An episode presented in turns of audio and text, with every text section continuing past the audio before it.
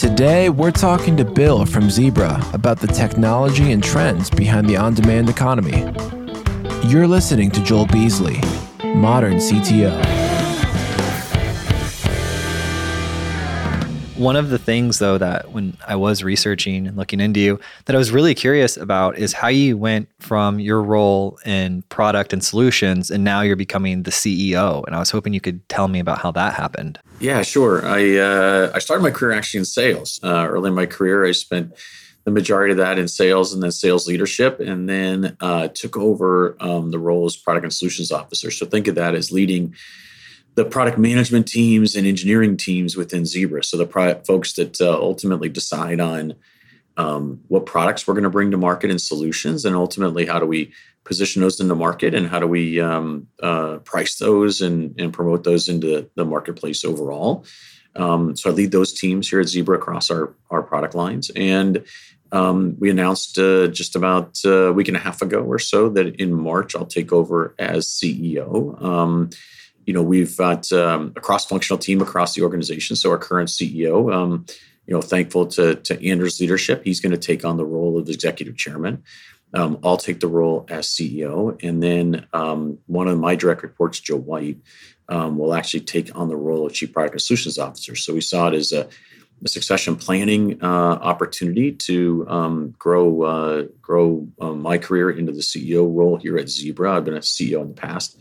Joe's um, career into leading the product and solutions team. And we've been part of the executive leadership team working cross functionally across uh, the organization with our sales organization, marketing, supply chain, um, legal, finance, all those things. We say it takes a village to get done and service our customers. And our member on that team and, and now taking on the CEO role. So excited about it. So, the current CEO that's becoming the executive chairman, uh, what are the differences as far as day to day from CEO to executive chairman? Anders uh, Gustafsson is our um, CEO today. He'll, uh, as executive chairman, he'll take over um, his primary responsibility of leading the board of directors as as chairman. Um, so that's his his primary role, and then he'll assist in you know places where you know I ask for his assistance or or that you know he can coach and mentor or or uh, have insights um, after being CEO. He's only the second CEO of Zebra, a 50 year old company. Uh, he's been CEO the last 15 years.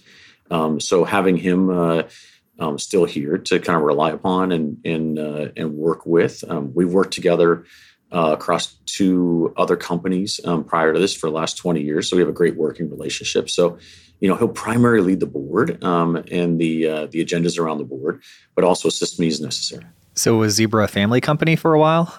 No, it was uh, it you know founded 50 years ago, and then was a publicly traded company as Zebra Technologies. It grew into about a billion dollar specialty printing business predominantly. Think of um, you know uh, labels on on boxes to shipped in uh, e-commerce. Think of it as hospital wristbands. Uh, think of it as labels inside electronics. Anything that's thermal transfer printing. So it's not ink. It's actually uh, you know heat and, and thermal transfer onto labels. Um, so it doesn't come off, doesn't smear, those kind of things.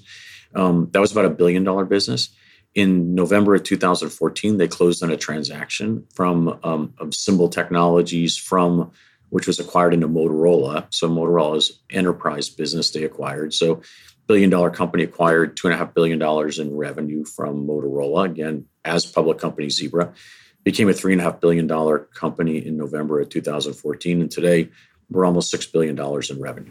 So the printing i'm very familiar with like the receipts my parents uh, at one point owned a restaurant and so i used to play with the thermal paper all the time right i thought it was so cool um, but now when i was reading about the company and trying to i mean you have 10000 plus employees like it, it got a lot going on. So I'm trying to consolidate it so I can understand it. Um, so you, are doing this printing stuff, you acquiring other companies. Right now, I think your mission is uh, regarding frontline workers, uh, at the edge being visible, connected, optimized. What? How does that connect? Are we still talking paper there, or is this something different? Yeah, so I mean, I think the business started is is specialty printing, as I said. The acquisition with um, Enterprise from Motorola brought to the business um, what we call is uh, you know, um, uh, mobile computing devices. Think of it as, as mobile devices, basically in the hands of retail associates, used in hospital environments with nurses, used in de- package delivery. You see them all the time. They're rugged mobile devices that are used um, either you know inside the four walls, so inside warehouses and hospitals and others, or in package delivery and others. That's our largest business unit. Um, and then second to that is our, our printing business unit. Um, our third largest business unit would be scanning. So think of it as the scanners we talk about seeing zebra in everyday life. The scanners you see in a supermarket that scan your water the scanners in the supermarket that are flatbed scanners that they scan your groceries. Um, they're used in industrial applications as well inside warehouses. So there are three primary um, core businesses we talk about them and then we've entered new adjacent markets. So think of it as rugged tablets. So think of a tablet you know in in rugged just like you'd see a mobile device um, radio frequency identification, so a way to identify goods electronically through um, radio frequency signals. Um, you know, uh, those are, are new adjacent areas. So smart supplies, temperature sensing supplies that we print off those same printers. And then three new areas we've invested in. Um, first is uh, warehouse automation and robotics. The second is machine vision. So think of it as the idea of reading a barcode, but then looking at the characteristics of something. Are the parts in the right place when you're manufacturing something? And the third is retail software. So think of it as the retail associate using that mobile device I talked about, but then having software on it to leverage their task management or communication in the store, those kind of things. So we think of it as kind of core adjacencies and then these new expansion areas that Zebra's invested in today. When you started talking about the devices, because I've got my families and uh, like my brother and my stepmom are both physicians, and so I have spent like an, a large amount of time in hospitals and things like that. And I also like to shop at like Home Depot and Lowe's and stuff. And every time I ask them for something, I notice in the past like year or two, they say, "Hold on a second, and they pull out this little tablet. It's not a tab. It's like a what do you call the handhelds? They're not tablets. Yeah, mobile computer. Mobile computer, we call it. Okay. Now, are you making the the physical devices and manufacturing them, or are you just doing the software part? Yeah, so we actually we develop and design those manufacturers. We are contract manufacturer that actually manufactures for us. But yes, we're the we're the manufacturer. We design it and ultimately, you know, build to our specifications those devices. We also have in retail software today that I mentioned um, software that allow those associates within a retail store to collaborate and communicate to each other because our retail customers tell us, hey, if we have two retail associates that are three aisles apart, they may as well be in a forest, literally. They're that far apart from each other. And if you want an engaged associate, and today where labor is hard to come by and you want somebody to stay with your company, you want them to be able to collaborate, have a little bit of fun on the job, be able to talk to each other. You want the manager of the store. Think of a large big big box retailer, the amount of associates. And if a manager needs to find somebody, you know, the best big the biggest question asked on a walkie-talkie today is where are you? Right. Um, so they can go over and have a conversation, right? A one-on-one conversation they don't want to have over a walkie-talkie, right? So so task management, communication. So sending tasks to the associate that says, hey, there's a customer in front of store waiting to pick up an order. Can you come to the front?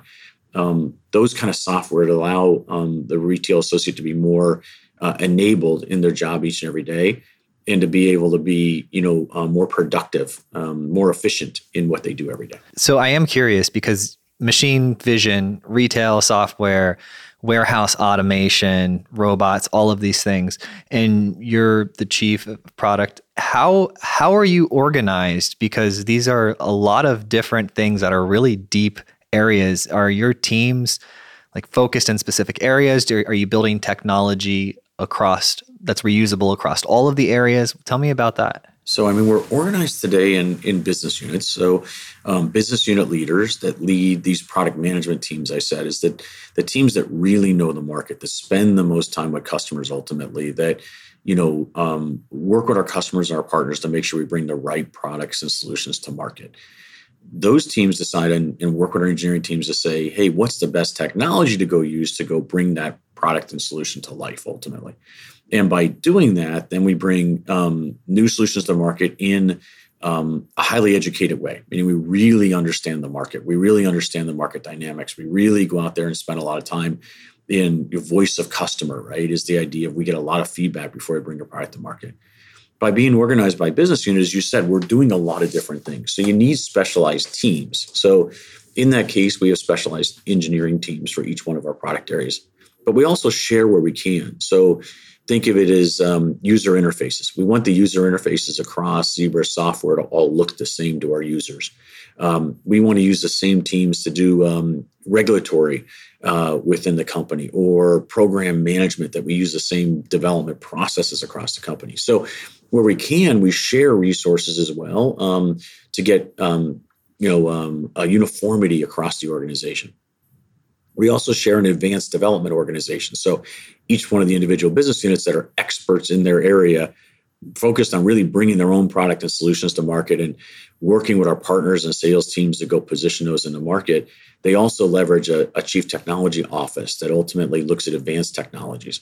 Sometimes they span across the organization. So we say if uh, artificial intelligence or computer vision or areas like that may be used across the different business units, then we'll develop it inside our chief technology office and then share it across the group. So, highly expertise in our business unit, as you said, because you need to be the same person who's an expert on printing isn't the same expert on barcode reading, isn't the same expert on robotics, right? So, separated individual teams, but leverage wherever we can across those teams advanced technology, regulatory, um, program management, all those are important to share. What happens in the office of the CTO? Advanced technology development. So think of it as um, areas in which, um, when you're developing core products, there's always a list of features, near term features, functionality, things that you need to bring to market. And it's easy to steal those engineers away from the future, meaning that you see something happening, you know, uh, um, in the future that you want to start that development. But the minute there's a near term customer feature you need to go get done, you take those resources and move them, you know, to the near term feature.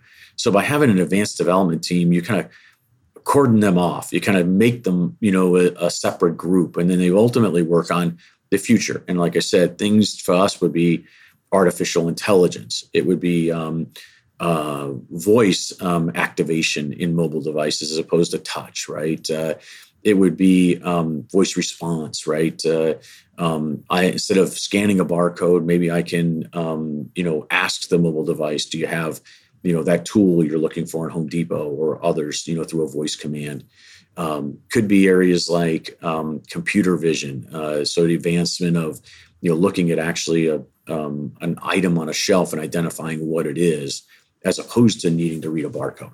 That's pretty interesting. I'm curious, like because it's the future and you're building, I guess for we'll say running experiments, right? How do you define the start uh, and the finish of an experiment? It all depends. I think that you know how advanced the technology is. We leverage others, so we we you know organically invest a lot of um, you know about ten percent of our you know revenue in R and D today. So we invest a lot of money in, in R and D. Many of it goes towards you know um, near term developments, but we also cordon off a certain amount of development dollars to actually go into these advanced developments. And you don't always know, meaning that sometimes you say, hey, I'm working with a vendor on, you know, an advanced, um, think of advanced wearable device, like a, a glasses kinds of device to do, um, you know, uh, um, uh, virtual reality, right? Uh, or um, augmented reality is probably the better example where I'm looking at what's happening around me, but it's augmenting me um, additional information. Where's an item to be picked within a warehouse? And we look at multiple different technologies and we try to apply those into that sometimes it works out, sometimes it doesn't. Either it doesn't work out technology wise, meaning the advancement that you were working with another vendor or doing on our own doesn't play out the way you think, or it does. And it's, you know, and it is, you know, really advanced because you started early in that technology. Sometimes it doesn't work out commercially, meaning that despite having the best technology, it doesn't get adopted, right? Or it gets adopted much later than you think. So you're too early to market. So I think it's finding this balance of advanced technology doesn't always work out and you got to be willing to say okay that didn't work out. That's okay. I'm making multiple investments and they're not all going to work out. Or you got to say hey sometimes they don't work out commercially. Um, but that's what happens when you're you know when you're doing things like er, you know around invest development and really true innovation across the industry. Most of the time we're pretty good at really understanding the market and making those work out but it doesn't always be the case. Who actually decides what idea you're going to experiment with? It's typically our business unit leaders getting together with our chief technology officer. So it's combined kind of decision. We look across the portfolio and say, these are technologies that we're seeing, I typically find it, you know, my experience in my career is that it comes from two areas predominantly. One is that um, when a uh, somebody in our organization spends a lot of time with customers and partners and here's the same theme, um, but there's no real solution for it today. But they see what the solution could be if we made an investment in technology that ultimately could get them there. The second, but if because if a customer tells you what the solution is, likely somebody else has told them. So it's somebody who can see beyond what the customers can see today and says, let's go invest in this area because I see this problem coming up over and over again and no one has a solution. The second is technologists, people who are heavily into technology that say this can change the way things can be done. I can take this from a processor in a customer's site or a data center and I can move it to the cloud and it can be so much more efficient. Or there's an advancement in technology that can increase the speed um, something's been done or the way it's done today. Um, in those cases, it's advanced technologists. So I think it's two areas. One, it comes from people who spend a lot of time with customers and can see beyond what the customer can see. The second is technologists, people who can see that innovation around technology is emerging to a point where they can apply that emerging technology into a new use case that people haven't thought of before. Those are two areas I see that you know really play out. So just having a good culture. I also saw um, that you're ranked like 25 in the U.S. or world or something like that. You can correct me, but for for like a desirable place to work, I'm curious to know a little bit about that. Yeah, I mean, um, Zebra is first of all a great place to work, um, and we think culture is something that we spend a lot of time on. I think ultimately, you know, our people is really what makes um, Zebra. It's what you know the most most uh, costs in a technology company are are the engineering teams, the product management teams, the sales teams. Right? It's it's all about people, right? Because we're innovating new products we're not manufacturing, we're using contract manufacturers. So it, in this case, it is the people who actually drive the innovation across the company. And I think that, you know, we view culture and talent in, um, you know, hiring, retaining, developing that talent and giving them opportunities to grow their careers as the company grows is really, really important from a Zebra perspective because the number one thing we have is our people. And they really are, you know, we talk about it takes a village, right? The idea that it truly takes the whole organization. It takes my product and solutions team to to bring the right products and solutions to market. We rely on our marketing team to go market them. We rely on our sales team to sell them around the globe. You know, we rely on our our um, supply chain team to build them and get them where they need to be. We rely on our services team to service them, and it takes all those finance, HR, legal, all those combined to really service our customers. And that's the way we think about it. And I think at Zebra, what you'd find is that you know people really care about each other. They ultimately you know want to work for the company. They know if the company grows they'll grow their career. And they really care about each other. Beyond just a, a work um, you know relationship they truly care about what did you do on the weekend and you know what are you doing next weekend? And you know how's your family? And you know how are you getting along personally? And you know um, so there's a lot of those conversations about you know people having personal relationships which then builds trust within the organization especially when you're cross-functionally organized, there's got to be trust where we trust that, you know, ultimately I can build the product, but I got to trust the marketing team's going to market it and the sales team's going to sell it. And it builds that trust across the organization. Yeah, that's what I that's what I thought when you were describing how this process works with the advanced technologists and the people who spend time with their customers, connecting and, and, and mingling. You didn't answer with it. There's a quarterly meeting where we decide, you know, what it is. Um, and so that led me to to believe that you guys have a p- pretty great uh, culture because you know you don't see that happening in companies that have poor cultures.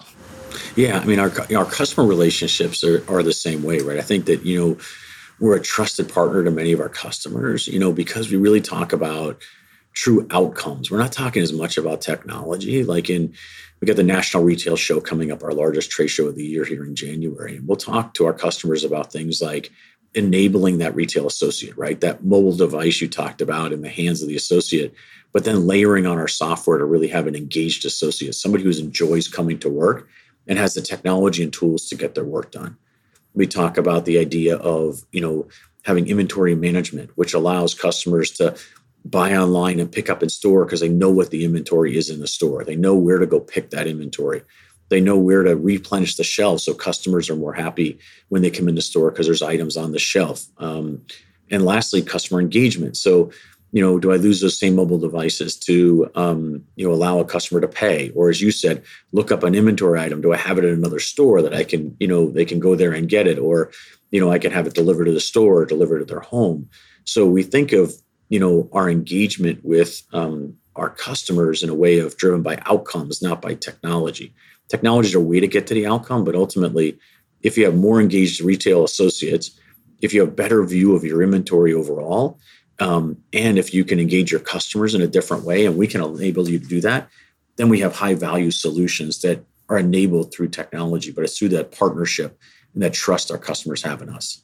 Can I share two retail stories that I've had recently? Like they were bad experiences, and I'm hoping that maybe you can call them up and like get them on Zebra equipment or something.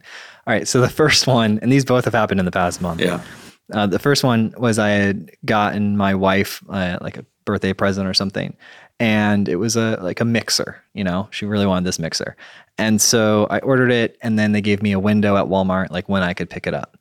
And i showed up like early because of just the whatever the schedule was like way early. Like it was 12 o'clock for the pickup and i, I was there at 9 a.m yep. and so i said hey i'm yeah I, I went in. I said hey i'm here early. I want to pick this up and they said that it wasn't possible that i had to because of the way their technology was and the pickers and the whole system that I had to actually cancel the order digitally and then go pick it up physically. And at other stores, I've done this before, right? Like Target and things of that nature. So that was one, right? The next one was I went to do, I, this was Walmart again. So I got to call somebody at Walmart. uh, the next one, I went to go pick it up. Uh, I was on time in the window and I'm sitting there in the you know numbered spot, and my wife checked in, uh, and I'm sitting there for like 20 minutes goes by, 30 minutes go by. I start getting agitated, texting my wife, like, "Hey, you asked me to do this quick favor for you to pick this, pick up this baby formula or whatnot." And what happened was this: Walmart tracks your location on your phone on your app. So when my wife placed the order, it was connected to her phone. And when she checked in, even though she entered a spot and said, I'm here, it didn't send it to the people because it knew that she wasn't physically at the location. And it didn't notify her of this. And so I finally, like, you know, walked in and uh, I explained it to them. They go, Oh, yeah. They go, We hear this all the time. Everybody gets real upset about it. And I was like, Hint, hint. Right. do you do any of those software systems? Can I blame you guys or love you guys for no, no, we no, we don't. We don't do the mobile devices though. But yeah, I mean, I think there's always challenges in technology, right? I think that you know, from a retailer's perspective, this idea of buy online, pick up in store is as you know through COVID, right, has become you know an acceleration of that, right? And I think that you know, I think that the retailers are investing in technology. Um, all of our retail customers to be able to enable that experience and make it better, right? And sometimes the best technology trying to make it better, trying to identify you, you know, actually pulling in the parking lot is an example. But it's really looking for your wife's phone, you know, backfires a bit at, at, times. It doesn't work quite as well as we'd like. But, you know, I think in most cases, um, you know, the person that pulls in goes, "Wow, that was neat. I just pulled in and they knew I was here." Right? You know, uh, um, in probably ninety nine percent of the applications or times. So I think that look, I think the technology will continue to be refined. I think that they'll continue to make software updates to say, you know, um, you know, who actually is going to pick up the order, and then if it's someone different, you know, what that is. I think it's, you know, it's a, it's an application that has um, exponentially, you know, in the past you'd go in and pick that mixer up, right? You know, and and now you're looking for the convenience, and I don't think that's going away but I think the technology and software around it will continue to evolve. There'll be eventual software that'll interrupt, you know, the process that says, okay, you're coming at noon. I've got to pick these 10 orders first, and I can wait till noon to pick yours. That'll interrupt and say, hey, you know, um, you've walked in the store now, make you the first, you know, order to be picked, go pick it, and then go on to the the next, you know, nine orders. And that's just, I think that's just the evolution of technology, any technology. And I think that there's a little bit of growing pains on how much that technology has accelerated in the use of convenience you know this on-demand economy right? The idea that you know i ordered something yesterday or sunday actually they said you know do you want it in in literally a few hours to your house? I'm like really? And i'm like okay i'll take it then. Why not right? Uh, i'll have it tonight you know um, So I think that the technology will evolve to get it there. I think that it's all the right intentions, and I think that trying to get the right you know features and functionality. Oh yeah, and I'm super happy about it. Uh, I was just hoping maybe a Walmart engineer had a solution. That's the one thing that's hard about being in technology and you developing products your whole life. I'm sure you run in the, into this as well. Is when you have this experience with technology that's you know not good, your brain just is thinking of all the ways it could be solved. and I like I want to go knock on the door. There's lots of corner cases, right? There's lots of corner cases in in technology that no one's quite thought of, right? You know, um, or thought of, but you just can't care. You know, it, it, in first release, third, second release, third release, fourth release of the software, um, it continues to evolve, and then you cover all those use cases over time. Oh yeah, and it's amazing how fast everything is kicking up. To your point about the on-demand economy, we just welcomed our third child into the world about three months ago, uh, Atlas, and um, he's awesome. But it was it's tough, you know, because we already had you know the first one was a little bit easier because we just had it was just one, and then two, and then now you, third you've got to take care of the two, and then have the third. Um, and we got to in in when we had Aria, this idea of um, what is it called Instacart, where you can press you know put the yeah. products in and they bring it to you. That wasn't around as far as I knew when when we had our first child five years ago. Uh, but it, we did it so many times. And we live, just to give you some perspective, we live 20 minutes outside of town, like on a farm. And they will bring the groceries to us the same day that we order them from the grocery store. And that is unbelievable. It's so futuristic. I think that, you know, people have gotten used to that, right? COVID is, is, there was, those technologies were here before and um, and seen, but not used to the level of which they've been used in COVID. And I think that customers have been going back to the stores. Don't get me wrong. I think that ultimately um, we'll find a balance between the two. There's lots of items that you ultimately know exactly what you want. You know what baby diapers you want. You know what formula you're going to go buy if you were in the store. There's no no guessing about it. You know exactly what it's going to be. You like that brand, and that's it. I think that in those cases, I think we're seeing more and more people, you know, um, you know, just say, hey, there's no reason. I'll just buy online, either pick it up while I'm driving by, as you did, or or have it delivered right to my house. There's there's no decision point in that. I think the places where, you know, I want to go shop, I want to go look for, you know, what color sweater, or what the new style is, or you know, hey, I want to go pick out, you know, um, you know, steaks at the supermarket, or I'm not sure what I really want for dinner tonight, right? So I, I'll go kind of look around and decide is it, you know, chicken or steak or pork chops or other stuff. There's still a place for brick and mortar, brick and mortar grocery, you know, grocery stores and retail establishments that'll be here for a long time. I was in the mall on Sunday finishing up Christmas shopping, and the mall was, you know, crowded, right? Um, you know, a fair amount of people. Now, not probably as crowded as it had been, you know, 10 or 15 years ago, right? When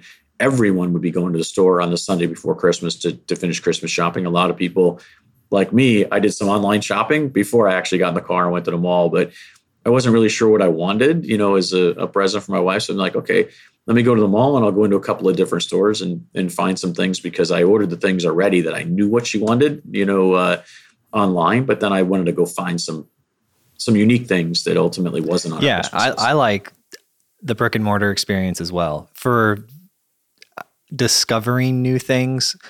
Uh, to see them. For example, we just did this yesterday at Home Depot. We wanted to get a, a freezer for our garage because, again, new new kids were outgrowing our fridge, and and so we said, hey, let's do that. And we couldn't really tell what 14 cubic feet was you know on on a screen on a picture it's like they all look the same and so we just drove down to the store and, and looked at it and just bought it in person because it was way easier to to understand what the product was in person yeah it's hard sometimes online we, we actually literally did the same thing we ordered um, a watch for my son for Christmas and, and picked it up. My you know buy online, pick up at store right at you know at uh, at Macy's on on Monday. My wife went by and then kind of got it, you know, got it home and we looked at it last night and said, ah, it's a little bit bigger than we thought for his wrist. You know, he's he's not a big guy at, you know, at uh, a sophomore in high school, right? So we're like, maybe that's not the right choice, but you couldn't tell online, right? It's just too hard, right?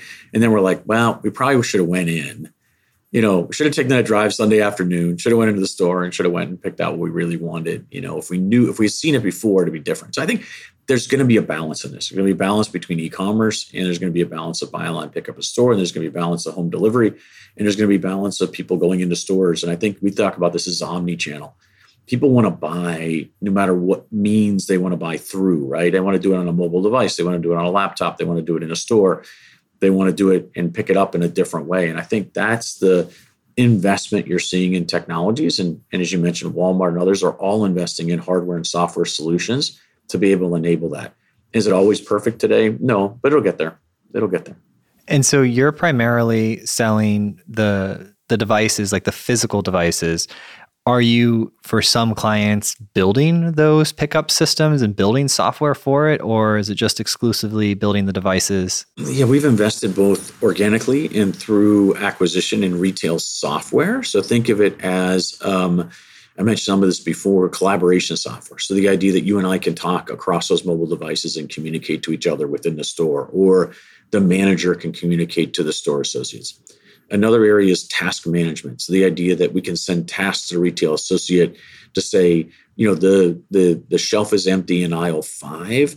Um, there's stock above the shelf. Go just move the stock from top of shelf into the actual shelf for customers. Or that stock isn't on top of shelf, it's in back of store. So go to back of store, grab those goods, put them on the shelf, restock the, the store overall. Or there's an interrupt, kind of your example. Hey, I'm stocking a shelf today, but a customer comes in go pick this order for the customer and then go back to your task. We've got software that values those tasks. So think of um, certain inventory items have higher profit margins than others. So it looks across the store and say, hey, what's the highest value task? Or is the higher urgency task, meaning it's going to snow tomorrow in New York City. So ultimately, go put the display out and make sure the display of snow shovels is full compared to just doing something else within the store. So we, we look at analytics around it and then prioritize the, the, the most important tasks.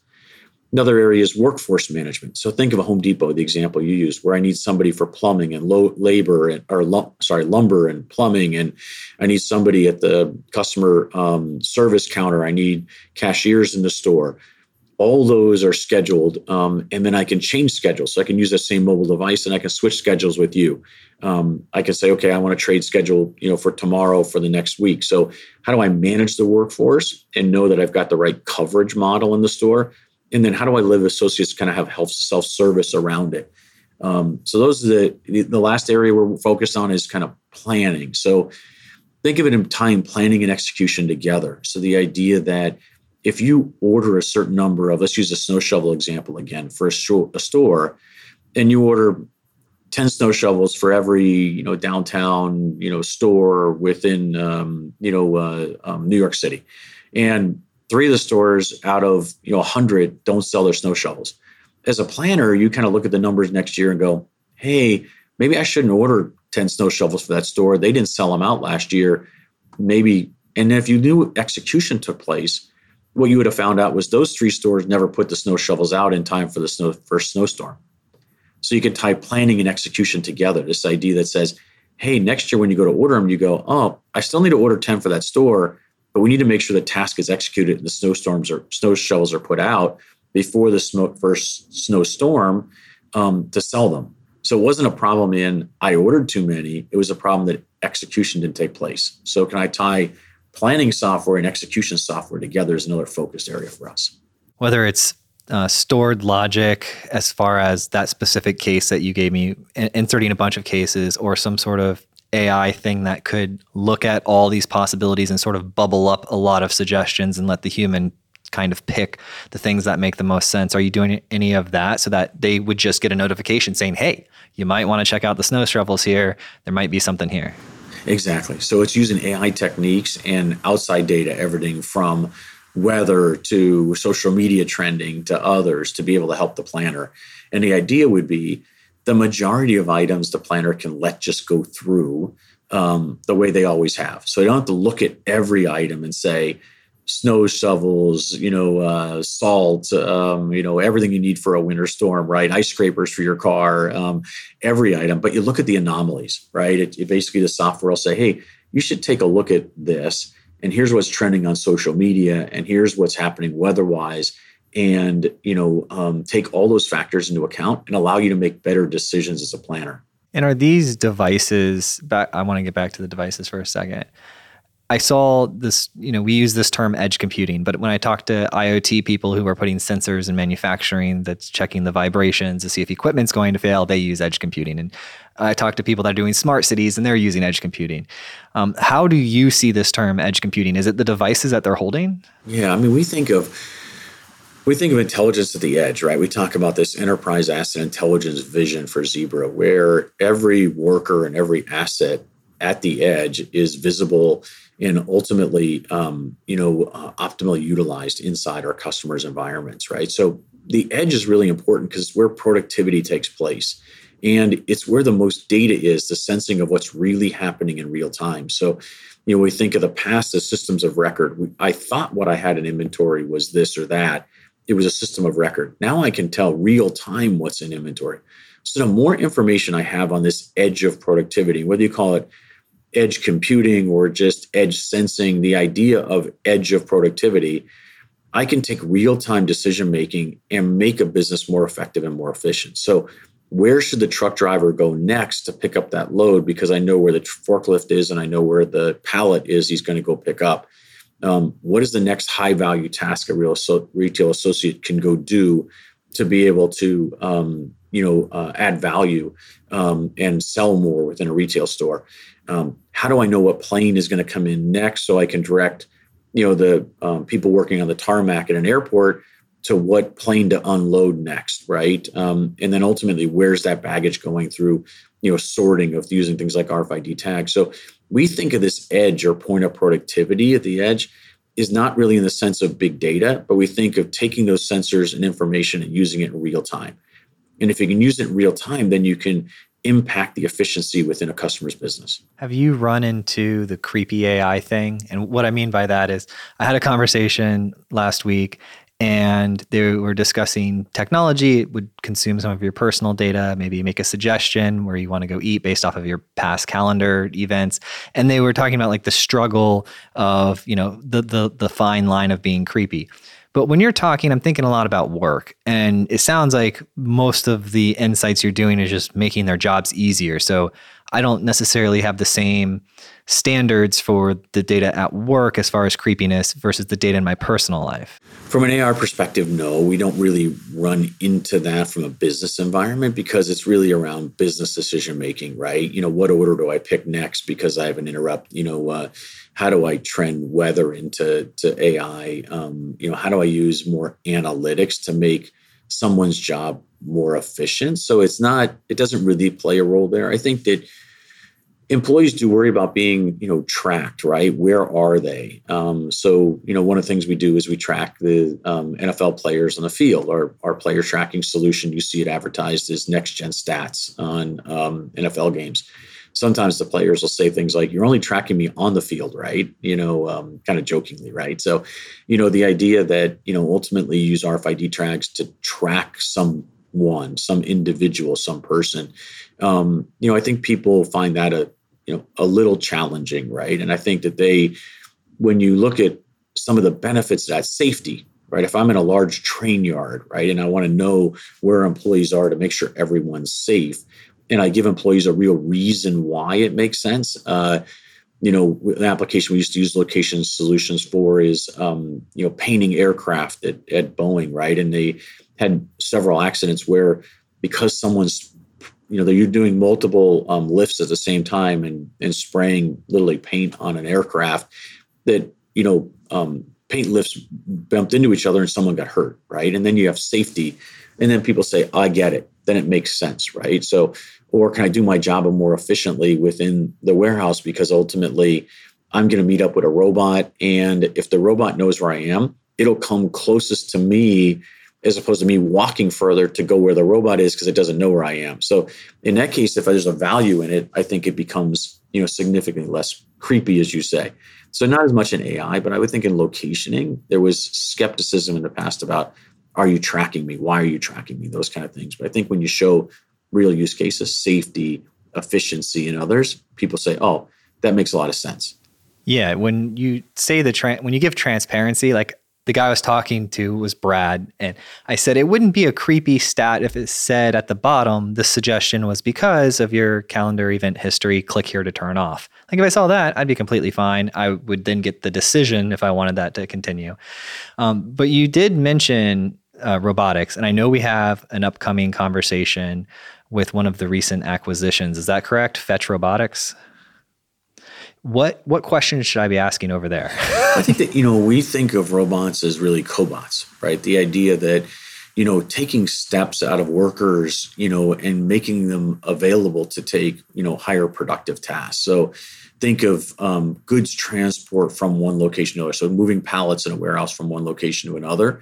Um, think of it as moving trash or moving um, goods to the assembly line, where you know the workers can stay focused on higher value tasks and then the steps of somebody moving goods from one location to another which is a pretty menial task overall it can be done by the robots we think of um, a warehouse worker in the past when picking orders would walk probably 10 miles a day right um, now you can station workers in separate aisles and then the robots do the walking so the robots go aisle to aisle with bins on them and stop next to where a good needs to be picked the actual worker picks the good, scans it, puts it in a bin, and the robot moves on to the next worker three or four aisles away. In the past, the worker would have to go to aisle number one and then go to aisle number five and then come back to aisle number three and then go to aisle number 10 to pick that order. So a lot of um, just walking, right? Ultimately, um, you know, across the customer base to, to do that.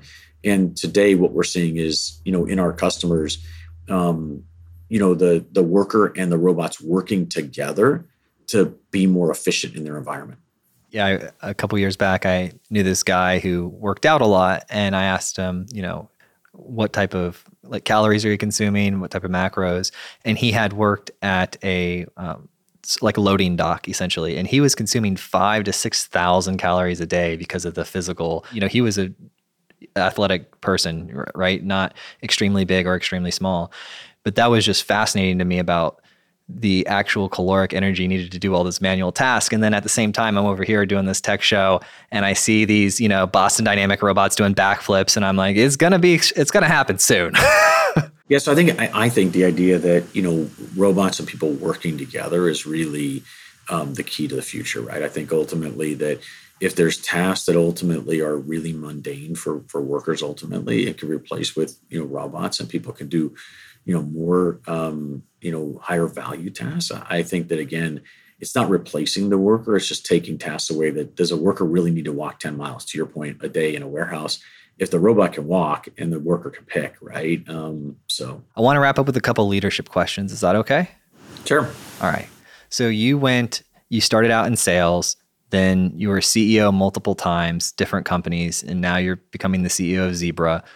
What is a trend that you've that you've seen like a lesson that you've learned multiple times or a piece of advice that you got that really helped you make these transitions that you know i think you know the the advice or trend i see is is kind of listening to customers first right i think that you know what is the problem truly to be solved um, you know when you're doing innovation it's you know it's really am i solving a real problem that someone has and ultimately is it their most important problem, right? Because there's lots of problems you can solve, and it's not the most important problem to them. And the reason you don't sell that solution ultimately is because, yeah, it's important, but it's not as important as something else. And everyone has, you know, if don't doesn't have an infinite number of resources or dollars to spend on, on solutions. So first is listening to customer, really understanding how important something is when you're going to go innovate.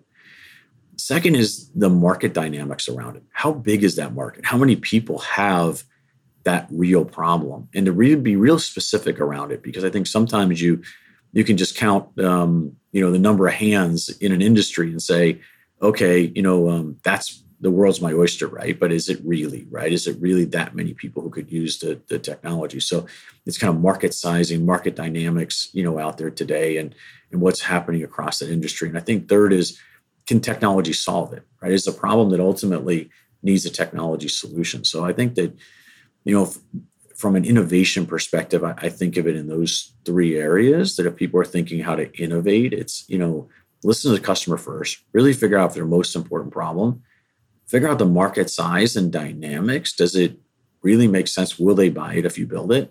And is technology really the solution? You know, is it just a process and workflow change, or is it really technology can change the way something's done? And if you do that, then you'll have a really, you know, ultimately successful innovation and product solution that you bring to market. I like you, Bill. You know what you're doing. I, all of these lessons has, have cost me so much money to learn them.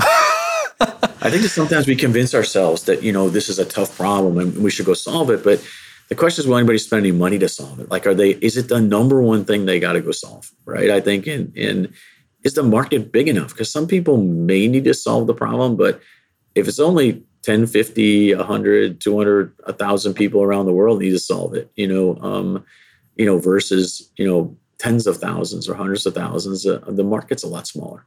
So, yeah. And then you compete for attention. So, like, even if it is a good problem and there's a big market, is that the most, is that the biggest fire that they have going on? Because I've had products where people like, this is great. I would love this, but we have a burning building that's twice as big over here and everyone's focused on that. And so, yeah, I call it um, when we when we test things and try new products now. Uh, we'll I'll run like cold emails or ads with landing pages yeah. just to see. I call it how much pressure's in the marketplace yeah. because I can take a, a, stream and divert the water, but I can't like take a dry stream and make it a stream. Yeah, and that's so that's that's half the battle. Yep. Yeah, yeah. You know, we call it voice of the customer, right? And really understanding how important something really is. Uh, you know, we've deployed technology solutions that customers would say to us, "Your solution adds tremendous value, but I'm putting it on pause because I have more something more important I got to go get done." Right? You know, um, and we'll get back to it, but for right now, we're going to wait. Like that's just another example of you know, hey, in that case, you even had the customer set, you're deploying across their you know infrastructure, and they go, ah, it's important, it has a great ROI, but I just got something else to do. Right. That's happened to us. Like we started, uh, you know, we did the podcast sponsorship and then we started making shows for other people last year. So we've picked up about 14, 15 shows in the past year. And it blows my mind how people will pay fifty to ninety thousand dollars, sign the contract, wire the money, and then just ignore us. I'm like, I'm like, I don't get it. But okay. it's definitely the exception, not the rule, but it's just, and you know, when you talk to them, it's kind of interesting because one of them I did pull aside and I was like, hey, what's going on? They're like, oh, we're spending 300 grand a month on this over here. And it, we've got to focus on this. And yours is, is seven grand a month or something. Like we, we've got to really focus on this thing over here with webinars or whatever it may be. And as a business person, I'm like, I get it. You know, I respect it. Yeah. So, um, best piece of leadership advice that you would give your direct reports that you haven't already shared? Like that, or what behaviors are you looking for when you're thinking about who am I going to invest my time into? I think he said his name was Joe, right? The, the, next person coming up. Like, what what was it about Joe that was like he he's the right person for this? It's all about people, right? I think ultimately, you know, um, continue to build and develop the people who work you know within the entire organization and that the relationship across that i think that you know we truly work together as a team. You know joe didn't work for me. We worked together as a team. And i think i see it the same way across the entire organization that ultimately we're if we're all pulling in the same direction if we're truly all aligned in what we want to go accomplish no matter what our roles are in you know um, in the organization then we'll be successful right? I think that that's you know that's what really matters to our customers. A, a, good friend of mine used to say we play a complex team sport you know in uh, in technology. And what that means is really it takes the whole organization. It some say it takes a village right? And i think that you know in joe's case or my case you know the business unit is you know just one piece right? Product management engineering is just one piece of us being successful. Our our marketing team as i said before has to market it. Our sales team has to sell it. Our supply chain team has to be able to build it, right? And we rely on each other.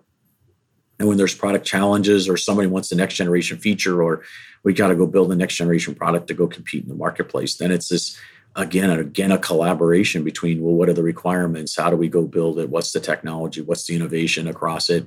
You know how do i build it the lowest cost so i can ultimately make the most money or, or sell it at a price that my customers want to buy it? So it truly takes a village and i would say that you know the most successful you know executives and people really focus on talent and culture and and building that strong um, you know culture of you know people kind of first um, customers first and then you know ultimately you know how do we go drive innovation to solve hard technology problems, but people are the center of all that. And if people are interested, they're hearing you talk about culture and such, they're interested in joining Zebra, how would they do that? Yeah, I think uh, zebra.com, right? Uh, ultimately, uh, you know, we have our jobs uh, posted there, certainly on on all the other job posting sites. Um, we're always looking for great talent, people who are, you know, committed to to ultimately, uh, you know, driving innovation, uh, driving profitable growth across the business, and you know, um, and it's across all aspects of our business, as I said. So we're we're truly one team, and and we're always looking for for great talent. Were there any other call to actions or things we wanted to get out to the world today? I think it's exciting time for Zebra. I think that you know our our core markets uh, across retail and transportation logistics and manufacturing and healthcare all remain strong. Our product portfolio is as, is strong as ever. Um, we continue to work closely with our customers to, to meet their needs around technology. We think of this enterprise asset intelligence vision, this connecting assets of the edge, as you talked about, and continue to innovate for our customers and and uh, and drive growth for Zebra. Thank you so much for listening. And if you found this episode useful, please share it with a friend or a colleague who you think would get value from it. And if you have topics that you'd like to hear discussed on the podcast, either add me on LinkedIn or send me an email, joel at moderncto.io. Every time I get an email or LinkedIn message, it absolutely makes my day and inspires me to keep going.